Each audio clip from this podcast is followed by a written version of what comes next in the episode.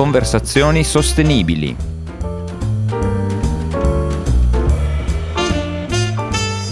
Buongiorno e benvenuti a una nuova puntata di Conversazioni sostenibili.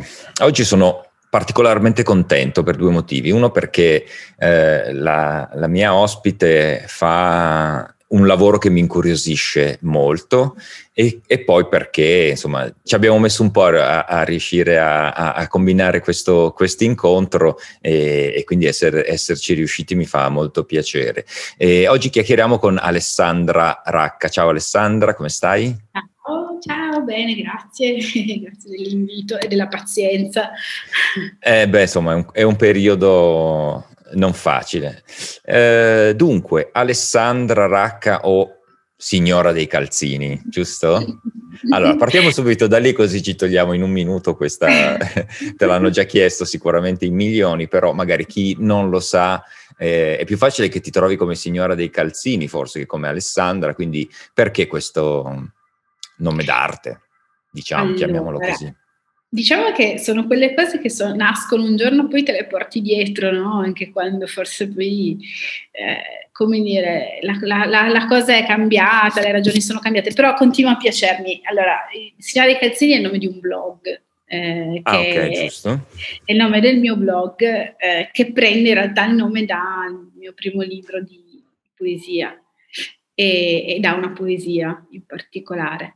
E quindi è un, uno pseudonimo che ho iniziato a usare più di dieci anni fa quando ho iniziato appunto a, a pubblicare le mie cose, le cose che scrivevo su questo blog e poi l'ho usato così come, come pseudonimo per cercare di non farmi prendere assolutamente sul serio rispetto alla mia attività poetica, diciamo. No, l'idea era quella di, di comunque provare a non, a non, creare un'immagine seriosa eh, rispetto alla scrittura di poesia, no? provare a eh, praticare delle modalità, eh, soprattutto di proposta no? della poesia agli altri che non allontanassero, perché mm-hmm. spesso la poesia fa paura. No? E infatti è, poi una, una, delle cose che ti vorrò chiedere. Innanzitutto però, ehm, come ti... Non, non, ti ho presentato sostanzialmente, tu sei una scrittrice, blogger, autrice di poesie, docente di scrittura. Tu come ti... poetessa, si usa ancora dire poetessa? Ma guarda, è, è, difficile, no? Perché questo è sempre cosa fai di lavoro? Eh, no. Sì, vabbè, ma a parte le poesie, cosa fai?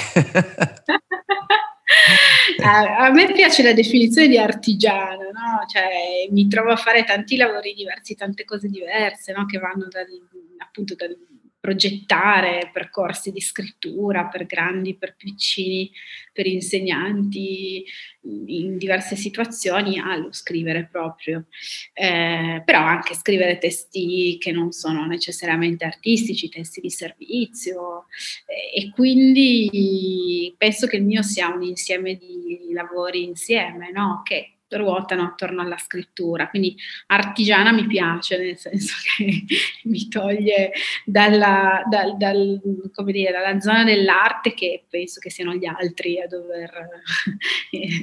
siano gli altri a doverti inserire lì, insomma, eh, e, e, e, mi limito, come dire, a usare le parole come uno strumento di, di relazione no? con gli altri, con il mondo e anche con mm-hmm. me stesso, alla fine. E, ehm, ok, allora l'artigiana eh, signora dei calzini, eh, però tra tutte le varie attività comunque probabilmente la poesia, lo scrivere in versi, eh, essere autrice di poesie è quello che forse ti, ti identifica un po' di più? Sì, forse è più identitario no? rispetto a... Anche perché è più particolare. È più particolare, sì, e poi forse tutto sommato effettivamente, cioè l'ho fatto diventare un lavoro nel senso che effettivamente poi le persone mi identificano con questa, questa mm-hmm. identità e quindi mi propongono anche no, di fare delle cose che hanno a che fare con la poesia. Ok, e tuo, come, come arrivi tu a, a, a, scrivere poesia? Cioè una cosa che hai praticato sempre, è stato poi un, a un certo punto un colpo di fulmine, una passione? Eh... Ma eh, vabbè, come tutti in adolescenza, eh, mm.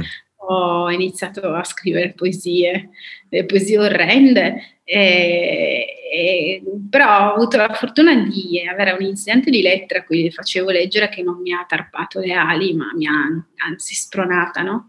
Uh-huh. Poi in realtà ho smesso per un po' eh, perché mi sono appassionata al teatro. Ehm, e, e, e, poi a un certo punto, verso i 24-25 anni, ho ripreso, forse in maniera un pochino più consapevole, no? E, ehm, però non lo so, ho l'impressione che avrebbe potuto essere qualunque altra cosa, eh, nel senso che era un canale di, di necessario no? per me di comunicazione, di espressione. E un po' è sempre stato anche molto legato al teatro, né? perché poi alla fine io non ho mai tentato di pubblicare, nel senso che è un po' capitato per caso. Cioè, la, la, mia idea era quella di eh, confrontarmi con le persone direttamente, no? quindi la, la, prima cosa che ho fatto per uscire da, da, da, fare uscire i testi dal cassetto è stato organizzare un reading, per dire, uh-huh. no? una lettura pubblica perché mi interessava questa dimensione qua eh, de- della parola detta eh, in pubblico, no? insieme agli altri, che è un po' una cosa che mi sono sempre portata, portata dietro.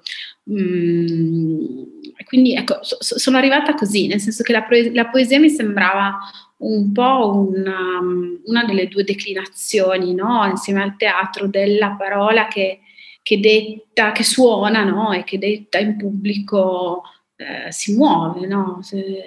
riesce a muovere, a muovere, delle cose fra chi la, la, la dice e il pubblico.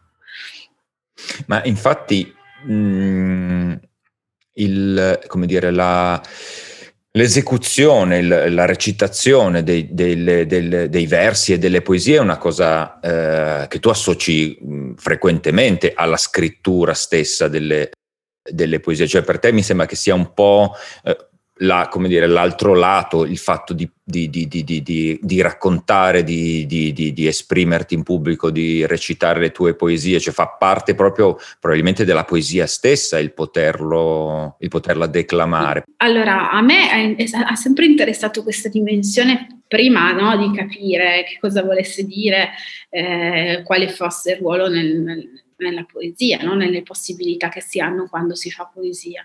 Allora, se, quando mi chiedono qual è il primo libro che ti ricordi, il tuo libro preferito, io dico che io non sarei io senza ehm, aver ascoltato per ore e ore e ore una collana meravigliosa che, che, veniva edita negli anni Ottanta quando io ero bambina, che prima i racconta storie e poi c'era una volta, era una collettanea di storie e poesie dal mondo, eh, da, da, da, cose molto classiche tipo Pinocchio eh, ad altre cose meno conosciute lette da grandi eh, attori. Paolo Poli, eh, Lella Costa. Degli eh, audiolibri. Eh, audiolibri, sì, ma le, sì, i vecchi audiolibri, no? alcuni si ricordano le fiabe sonore, io le fiabe sonore non le ho mai am- amate molto, mentre ho amato alla follia, cioè ho imparato a, a, leggere da sola e a scrivere grazie a questa cosa, di, di ascoltare per ore eh, storie lette da grandi attori, per cui per me Pinocchio è Paolo Poli, cioè è la voce di Paolo Poli che legge Pinocchio. Questa cosa mi si è conficcata nel, nella testa, cioè ha una fascinazione per me. Eh, incredibile, veramente mm. incredibile. E quindi penso, mh, anche inconsapevolmente no, all'inizio, di essere andata a ricercare questa dimensione qua della parola. Quindi sì, sì il piacere della scrittura, però anche il piacere della, ehm, della parola detta, della parola eh, scritta. Poi è ovvio che appunto no, eh, un po' la, la, la, poesia ha dentro di sé questa dimensione, dicevi tu giustamente, anche storicamente, eh, noi adesso siamo imprescindibilmente legati alla scrittura, no? anche se poi i nuovi media aprono delle, delle strade interessanti. Eh, Declinazioni diverse, sì. Sì, esatto. Ehm, però, però, è vero che ci sono tutta una serie di pratiche de, de, della, della, letteratura, della, della poesia che permettono più di, di, di, mantenere questa radice orale, eh, sonora, ritmica. Insomma. Ma secondo te, eh, ehm, come dire, è un, è un compito, è un ruolo di chi scrive poesie, quello di poi recitarle, di farle ascoltare eh, con naturato, è, suo, è, un suo, non dico obbligo, però, oppure come dire, rispetti la scelta di chi magari scrive e poi non, non, recita, eh. non recita mai, sono due interpretazioni diverse.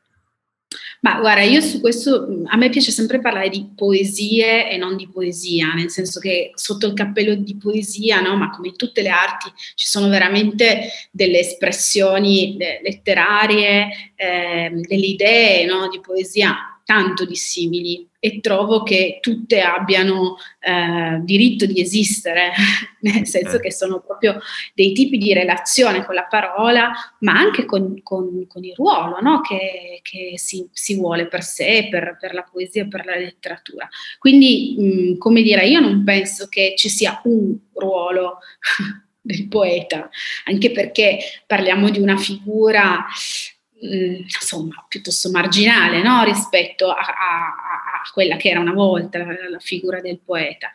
Ehm, però ecco, nel, nel, mio, nella mia scelta di fare poesia ho assecondato uh, quella che era la mia natura, no? quella che era la mia passione. Cioè io penso che riusciamo a diventare portatori di qualcosa se... Eh, in qualche modo eh, stiamo nel, nell'alveo di quello che ci fa emozionare, ci fa, ci fa sentire senso. Ecco, a me dà senso, mi dà senso eh, stare in mezzo agli altri e leggere quello che ho scritto. Uh-huh. Mm, per tante ragioni, cioè per me è anche una questione poi politica ho capito no? nel tempo, cioè non amo, esistono tanti tipi di poesie. Eh, io non, non credo di fare un tipo di poesia abbastanza popolare, nel senso che io amo che eh, mi, mi, si comprenda, amo che ehm, fra il pubblico ci siano persone che magari hanno strumenti più, eh, co- persone più colte, no? che hanno più strumenti per accedere da più lati alla poesia e persone che invece magari eh, ne hanno meno e magari non, non, non, frequentano così tanto la poesia e che a, a, arrivano a, a, quello che io dico e scrivo da altre vie, no? Eh, e questo per me è importantissimo. Mm, anche perché mi sembra che la, la, poesia, ora generalizzo perché ovviamente non sono un, uno specialista, però la poesia sia uno di quegli argomenti, di quelle espressioni culturali, espressioni artistiche piuttosto divisive, e cioè sì. la si ama molto o non dico la si odia, ma la si ignora. È difficile che mi sembra eh, così ogni tanto uno si acquisti un libro di poesia o legga poesie perché non sa cosa fare o frequenta e, e, e coltiva questa cosa o eh, non, è, non, fa parte della sua sfera di riferimento. Secondo te è corretta questa, è, questa lettura e come mai? Cioè, cos'è questa? È, è una storica aura un po' elitaria che circonda la poesia? O forse la poesia di per sé come, come, eh, come sua natura eh, lascia intendere che, che, che, ci vadano strumenti cognitivi, culturali per comprenderla e quindi eh, allontana un pochino di per sé eh, potenziali amanti. Fruitori. Allora, intanto ti do ragione, sì, è vero, la poesia è divisiva, nel senso che eh, alcuni la amano, alcuni proprio la odiano, ma anche fra chi fa poesia cioè, un, mondo, un mondo che io non amo, ma veramente, perché, eh, vabbè, i poeti hanno sempre litigato tantissimo fra di loro, gli artisti in generale, no? Perché poi quando si parla di arte si parla di, di modi di intendere la vita, quindi si è pronti a scannarsi per, per questo. Però non è un ambiente particolarmente comodo, confortevole, io non, non lo amo tantissimo Mm-hmm. Eh, è un po' fatto di nicchie, nicchiette, nicchioni, no? In cui... Nicchiette all'interno di una nicchia. Perché... Sì, sì, in una grande nicchia in cui ci sono poche persone. Però c'è anche un altro dato, c'è il fatto che la poesia si legge poco e si scrive tanto. Cioè, quando... Ah, okay. le, cioè, le, persone scrivono tanto, tanta poesia, cioè si fa, si fa di nascosto, ci si Ma scusa, ti interrompo un secondo, ma perché scrivono poesia? Perché come dire, basta scrivere in versi per chiamarla poesia? Eh, esatto. Lì c'è poi l'idea di che cosa uno eh, intende per poesia. Esatto. No? Eh, ah, apriamo discorsi grossi. Allora, perché la poesia si odia? Per tante ragioni. Uno, perché eh, storicamente comunque... Eh, veniva messa in cima no, alle arti e quindi la poesia ha questo suo ruolo piuttosto pesante e, e, e, faticoso da sostenere, quindi fa paura di per sé. Poi perché ehm, comunque servono degli strumenti, mm-hmm. è un linguaggio e, e, bisogna un po' imparare ad, averci a che fare. Eh, un po' a decodificarlo, a imparare. Sì, ha, del, ha, sì, ha, dei canoni, ha delle regole e quindi può risultare ostico, no? un po' come l'arte contemporanea. A me viene sempre un po' da dire che la poesia un po' viaggia su, su, su quei canali lì, cioè tu per goderti una mostra di arte contemporanea devi un pochino farti, farti il gusto, no? cioè vai, vai un po' di volte, le prime volte non capisci, poi magari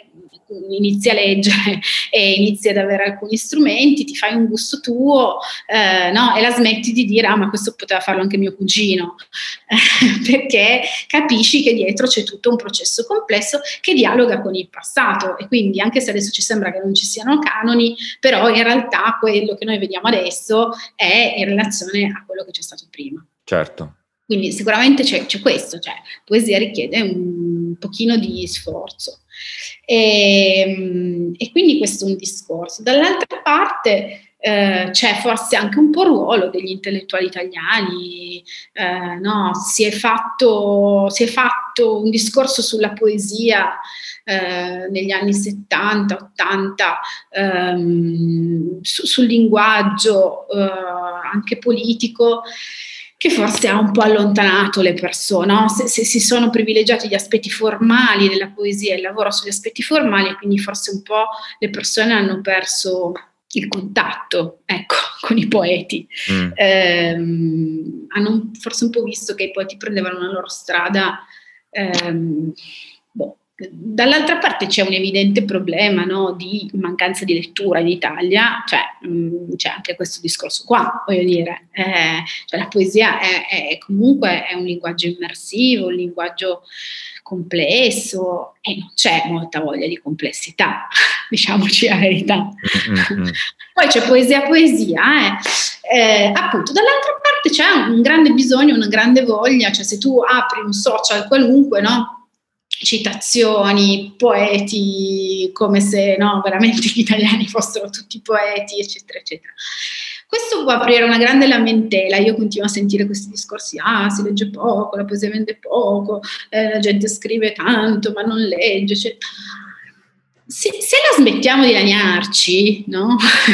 e vediamo un po' anche il buono di questa questione qua, o comunque interroghiamo la realtà, non so, io da questa cosa penso anche, caspita, c'è un gran bisogno. Cioè, c'è un gran bisogno di scrivere poesia. Caspita, allora cosa vuol dire questa cosa qua? Mm-hmm. No?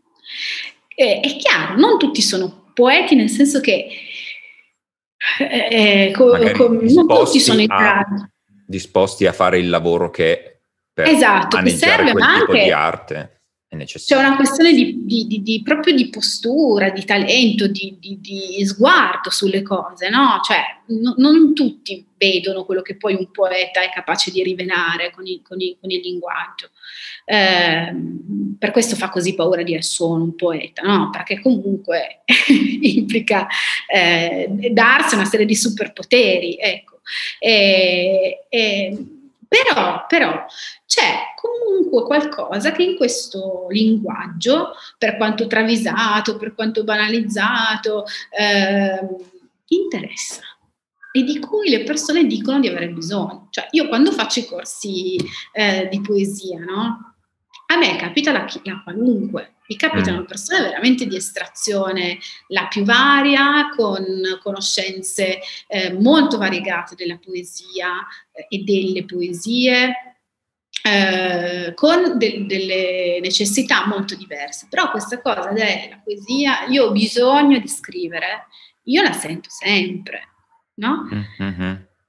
Non sembra una cosa così schifosa, cioè voglio dire che le persone sentano il bisogno di eh, frequentare un, una forma del discorso eh, che ha comunque, che si nutre no? comunque di di strategie linguistiche, di, di immagini, di, di, rapporti col passato, cioè per quanto venga banalizzata e travisata. Eh. Anche perché mi viene da pensare, eh, il marketing eh, segue un po', oltre a creare, ma segue e tutti i corsi di scrittura, di scrittura creativa, di scrittura su di sé, dell'autobiografia, del diario, del blog, bene o male, se, se, continuano a essere frequentati, rispondono a un bisogno. Non... No, assolutamente, assolutamente. Poi è chiaro che ci vuole un po' di onestà intellettuale no? rispetto a questo. Cioè, a me la domanda, ma si può insegnare a scrivere, mi viene fatta più o meno una volta al giorno. Ma no, cioè, nel senso, sì e no. No, perché appunto ci sono mille ingredienti no, che fanno sì che qualcuno abbia qualcosa da dire, è una lingua personalissima, un rapporto pazzesco con la lingua, per dirla a modo suo. Però dall'altra parte si possono acquisire degli strumenti, no? Allora, se non stiamo dicendo fai sì. questo corso e ne esci con la patente di scrittore, stiamo dicendo dedichi una parte del tuo tempo ad approfondire delle letture, degli strumenti che magari no, ti possono servire per diventare una persona un po' più consapevole rispetto a un gesto che tu fai, se lo vuoi, se ti interessa. No? Eh, certo. E quindi, quindi eh, sì, c'è sicuramente un discorso di vendita, un discorso di marketing, ormai è infilato in qualunque cosa, mm, però di nuovo, no? mm, facendo, eh, andando nel mondo con un minimo di cognizione, si può prendere il buono di, di, di, di questo. Di, eh sì. di queste pratiche. Cioè, sinceramente, io preferisco uno che la sera si iscrive a un corso di scrittura che uno che si spiaggia per due ore davanti alla televisione a vedersi eh, no, l'ennesimo reality in cui, con tutto che dà lavoro a persone che scrivono, no? Certo. Però, eh, boh, forse fruire di, di contenuti letterari è meglio no? che, che pu- il puro intrattenimento sempre ovunque. Assolutamente, certo, sono, da, no, sono, assolutamente d'accordo. Invece in merito a quanto dicevi su, questo, su questa ricerca poi che al, soprattutto sui, sui, canali social si vede della citazione, dell'aforisma, della frase poetica, non so, mi viene da cogliere una piccola eh, una piccola dicotomia, cioè è come se da un lato eh, si ricercasse la frase, eh, il verso capace di sintetizzare concetti che siano, che ci ispirino, che siano evocativi, quindi adeguati poi a un mezzo perfettamente centrato nella realtà che viviamo, di mordi e fuggi, di contenuti super veloci, quando però il lavoro che sta dietro la scrittura e invece e la poesia, non lo so, mi viene da dire, è un pochino il mondo della lentezza. Sì, penso che eh, sia una grande contraddizione e che come tutte le contraddizioni sia interessante, no? Eh, C'è qualcosa lì in mezzo che arriva da due direzioni opposte, e che cerca sì. un, una sintesi. Sì. Cerca, ma eh, chissà cosa cerca, no? Nel senso che forse poi c'è anche la ricerca di qualcosa che sia capace di darci un senso, no? E quindi è vero che appunto la citazione mordi e fuggi, cioè diciamo che il, grande rapporto che vedo è fra una dimensione orizzontale, no? in cui un verso di Lupardi è uguale a um, una frase estrapolata da, da un diario, cioè da, da, dal, quasi dal diario di un adolescente, no? Sì. cioè è un mondo molto orizzontale in cui tutto, tutto tu passi da una pagina all'altra no? e tutto su, è sullo stesso piano, viene ripostato tutto sullo stesso piano. È un mondo che si nutre invece di più dimensioni, no? cioè la poesia è pluridimensionale, quando tu leggi una poesia leggi in verticale, leggi in orizzontale, leggi in obliquo, cioè è una dimensione di, di, di infinita densità, quindi sicuramente c'è una, una contraddizione. Dall'altra parte anche un riconoscimento, se vuoi, no? però de, de, della capacità che ha proprio un linguaggio come la poesia di condensare tantissimo in pochissimo. Mm-hmm. No? E quindi di nuovo, è chiaro che se ne faccio un uso strumentale, eh, forse mi sto perdendo molte cose. Faccio un uso appunto, di, secondo me, di ricerca di senso, di ricerca di relazioni, no? anche nella banal- banalizzazione, anche nella, nella quotidianità, forse qualcosa sto cercando, no? qualcosa di... di o magari diventa poi uno stimolo su, su fa mille sì. persone, diventa uno stimolo per poi andare a ricercarsi una fonte, un libro, un approfondimento sì. che male non sì. fa. Sì, io poi ti dico, sono abbastanza ondivaga su questo, no? ci sono i giorni in cui certe cose mi danno molto fastidio perché la banalizzazione ti dà fastidio, ti dici caspita quanto ci stiamo perdendo no? e quanto stiamo travisando quel, quel, linguaggio lì. Però dall'altra parte non lo so, cioè il mondo mi interessa, mi è sempre interessato e anche la lingua perché è sporco, perché è contraddittorio, è caotico, cioè i poeti non sono degli esseri deputati a, a pulire.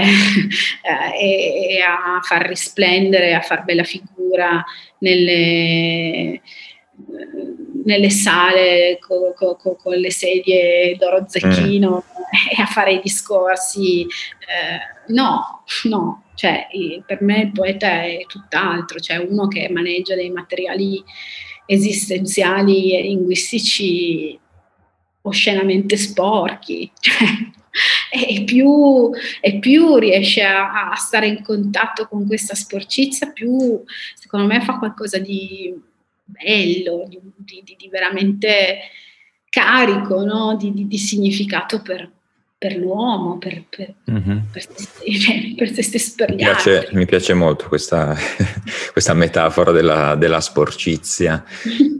Bene, veniamo all'ultima parte, come ti accennavo, sull'ambiente e sulla sostenibilità e, e, quello che mi interessa è innanzitutto la tua personale idea di ambiente. Qual è? Eh, a che cosa lo associ? Che cosa vuol dire per te ambiente? Ambiente, a cosa lo associo? Ah, eh, mi viene da pensare a qualcosa di in cui tutto è interconnesso, no? in cui tutto, tutto, è legato a tutto. Quindi io sono ambiente, tu uh-huh. sei mhm. ambiente, la città è ambiente, il mare è ambiente, cioè è tutti noi, tutto. tutto certo. E, e senti, da un punto di vista emotivo, c'è qualche esperienza, qualche ricordo, qualche proiezione, qualche desiderio che legato all'ambiente ti è rimasto magari particolarmente impresso, qualcosa che c'era che non c'è più, qualcosa che hai vissuto, sia in positivo che in negativo, eh? non, non, è necessariamente... Ma allora, eh, dunque, ti ho dato questa risposta, no? l'ambiente è una cosa che lega tutto. Poi, dopodiché, io sono cresciuta appunto negli anni Ottanta dove si iniziava a fare educazione ambientale. No? Mm-hmm. L'educazione ambientale era quella cosa in cui c'era la natura e tu dovevi rispettare la natura. No? Quindi ambiente è quella cosa che sta eh, nei campi, nelle montagne, no, eh, ambiente uguale natura dove l'uomo c'è poco. Quindi un po' a me, cioè ti dico che la risposta, perché ci ragiono, però poi dentro di me cova questa, questa cosa qua. Allora, certo. eh, sicura, se, se, io penso più a questa accezione, no? più anche infantile, come dire, adesso che ho un bambino, eh, mi pesa enormemente il fatto che lui eh, certe cose che io ho visto non le vedrà e non le vivrà con l'intensità con le quali io ho vissuto. Eh, io, sono, io, sono, cresciuta in un paese in campagna, eh, mentre andavo a scuola, passavo in mezzo ai campi, eh, mio nonno mi portava a prendere il latte dalle mucche, sembra una roba da 800, però... Mm. Cioè, Infatti stavo per dire, beh, dimostri meno dei tuoi 97 anni. Esatto, sembra una roba da, da, no? Però, però io... Cioè c'è un, una sensazione particolare che è quella del, dello stare fuori, del, del, dell'essere vicino a un ambiente più naturale che, che, che, mi manca un po' stando in città. Infatti sono una che va in bicicletta appena può e mm. ha degli atteggiamenti da ragazza di campagna, perché proprio cioè, la cosa che più mi è mancata durante il lockdown, per esempio, è stato è stato stare al parco, stare vicino agli alberi, cioè io piangevo tutte le volte che andavo a buttare l'immondizia e passavo di fianco al parco, cioè veramente ho pianto, perché era una sensazione di mancanza fisica, di, di, di, un, di un, pezzo della mia esperienza no? quotidiana che se non c'è mi fa soffrire tantissimo cioè proprio sto male. Ah, okay. anche, anche, in un contesto urbano, no? Cioè passare in un parco è una cosa che se io non faccio... Anzi, forse a maggior ragione, a maggior ragione in un contesto urbano, sì. perché diventano poi magari più rari e più difficili sì. da trovare certi contesti, certi... Sì, fonti. è banale, però è forte. Cioè, allo stesso tempo, quando mi sono ritrovata con il sacchetto dell'immondizia, la mascherina, passare di fianco a, a, al parco in cui non potevo entrare, Mm. E mi sono messa a piangere, ho detto, caspita, è forte, no? Questa cosa qua. Cioè, eh sì. sto vivendo una cosa forte. Cioè, perché piango adesso non quando vedo i morti al telegiornale, non perché non me ne freghi niente di morti al telegiornale, però evidentemente questa, questa privazione mi, mi, tocca da vicino. Certo, ha toccato corde essenziali. Mm. Mm. E, ok, senti, mm, che cos'è che ti piacerebbe, eh, in che modo ti piacerebbe appunto contribuire a, eh, all'ambiente pensando a qualcosa che tu potresti fare, che non stai già facendo e che per, possa dare un senso a te, un significato, un arricchimento e un, un impatto positivo su una qualsiasi delle dimensioni che poi tu ritieni sì. siano proprie dell'ambiente. Allora ti dico essere, presenti, essere presente a me stessa nel, nel, momento in cui mi relaziono uh, al mondo in generale. Cioè, uh-huh. Mentre parlavi mi veniva in mente una poesia di Mariangela Gualtieri no? che dice sii gentile con ogni forma, adesso non, non, ricordo i versi in particolare, però lei appunto no, fa un lungo elenco no? con ogni eh, becco, con ogni movimento d'ala, eh, indica una serie di elementi di animali, persone, dell'ambiente. Poi mi dicevo, sì, però l'ambiente, no? cioè la, la, natura, ciò che noi siamo, non è gentile per niente, cioè, è, anzi è contraddittorio, spesso è feroce, quindi questa è una, una mistificazione. E allora pensavo, allora mi, sì, questa cosa che ti ho detto, cioè eh, l'essere presenti a se stessi, quindi il, il sapere che nel momento in cui io mi relaziono a quello che sta fuori, ehm, posso farlo in tanti modi diversi no? e, e, che questo ha un, ha un, esito. Io sto iniziando un po' a cercare di fare attenzione, non so, all'acquisto di tessuti naturali, cose che prima non ci pensavo magari, no? Eh, infatti stavo, volevo chiederti quali sono queste cose, prima dicevi a cui hai iniziato un pochino a, fare un po' più attenzione? Ma sicuramente l'abbigliamento, nel senso okay. che, eh, vabbè, io sono sorella di una eh, stilista, eh, cioè lei, lei, produce artigianalmente abiti, no? quindi mi ha, mi ha fatto ragionare su, su, tutto quello che significa scegliere fibre naturali oppure no, cioè una fibra naturale quando finisce il suo ciclo di vita poi si, si decompone. Una fibra sintetica ha dei tempi di decomposizione infinitamente più lunghi e quindi no, eh, comprarsi una sola cosa bella, eh, magari anche più costosa, eh, significa appunto eh, fare una certa scelta, comprare tante cose piccole mh, mm, che hanno magari dei tessuti meno naturali comporta un altro tipo di scelta. No? Quindi sto iniziando un po' a fare questa um, attenzione a, queste cose qua, eh, ecco, a, alla qualità dei tessuti. E se... a quelle piccole scelte quotidiane che, che vanno in una direzione appunto un po' più di sostenibilità. Con tutta la schizofrenia di, che non dicevo, perché certe volte cioè, non ho tempo, banalmente, no? non, cioè una cosa che mi piacerebbe fare, mi sono detto, ma guarda, per un anno mi piacerebbe provare a comprare solo abiti da eh, artigiani o comunque marchi di cui so che, so che lavorano in un certo modo, o roba vest- usata. Ok. No? Quindi, però ci vuole tempo. Cioè, per fare questa cosa ci vuole, bisogna dedicare del tempo veramente e quindi non, non, non, non, sempre riesco a fare questa cosa qua cioè nel momento in cui ho bisogno di una cosa eh, a volte non ho tempo di farla che è una scusa perché lo sto dedicando a altro però mi rendo conto che comunque c'è, c'è, ci vuole dell'impegno ecco Sarebbe, sarebbe, bellissima questa sfida e io te la, e io te la, e io te la sottopongo.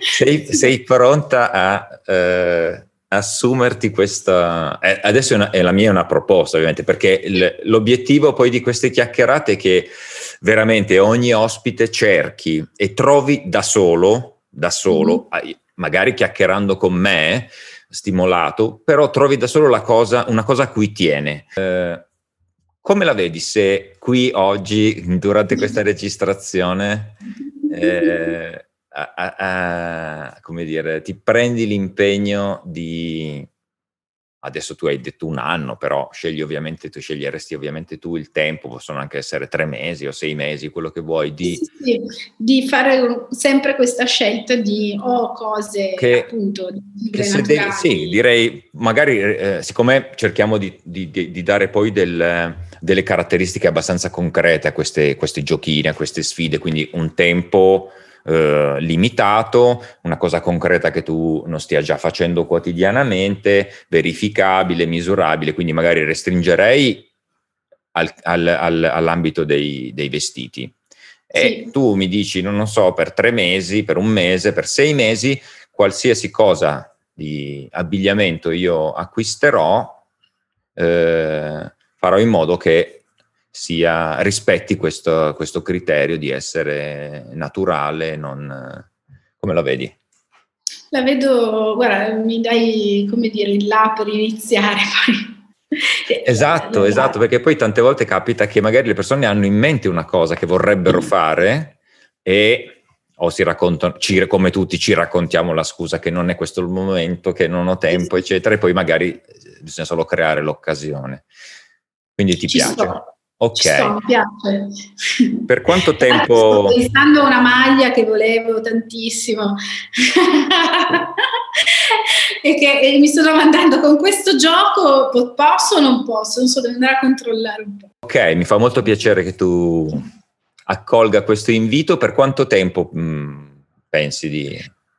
Ah, proviamo tre mesi, vediamo cosa capita nei prossimi tre mesi. E e vediamo cosa su cosa poi magari scopri che ti piace tantissimo e lo faremo sì. per un altro anno. Ma devo dire che ero già abbastanza brava eh, su, su, sulla, per me. Faccio più fatica sulle cose da bambini perché i ragazzi cioè poi io ho un anno quindi no, è, un, è, un, anno e mezzo di vita in cui crescono. Mm-hmm. è, un più, è, un po più, difficile. Però ci eh, si vediamo. può lavorare Ottimo, bene. Senti, per il momento ti ringrazio tantissimo, mi ha fatto molto piacere e ero eh. molto curioso di capire qualcosina in più de, di, di, questo mondo della, della, poesia, della scrittura. Del, mm. e magari se le cose iniziano ad andare meglio ci, ti rivedremo in giro Speriamo. sui palchi. E intanto allora buon lavoro, buon buona, mater- buona maternità e ci risentiamo fra qualche mese. Grazie Nicola. Grazie mille. Grazie a te, a presto, arrivederci, okay. ciao.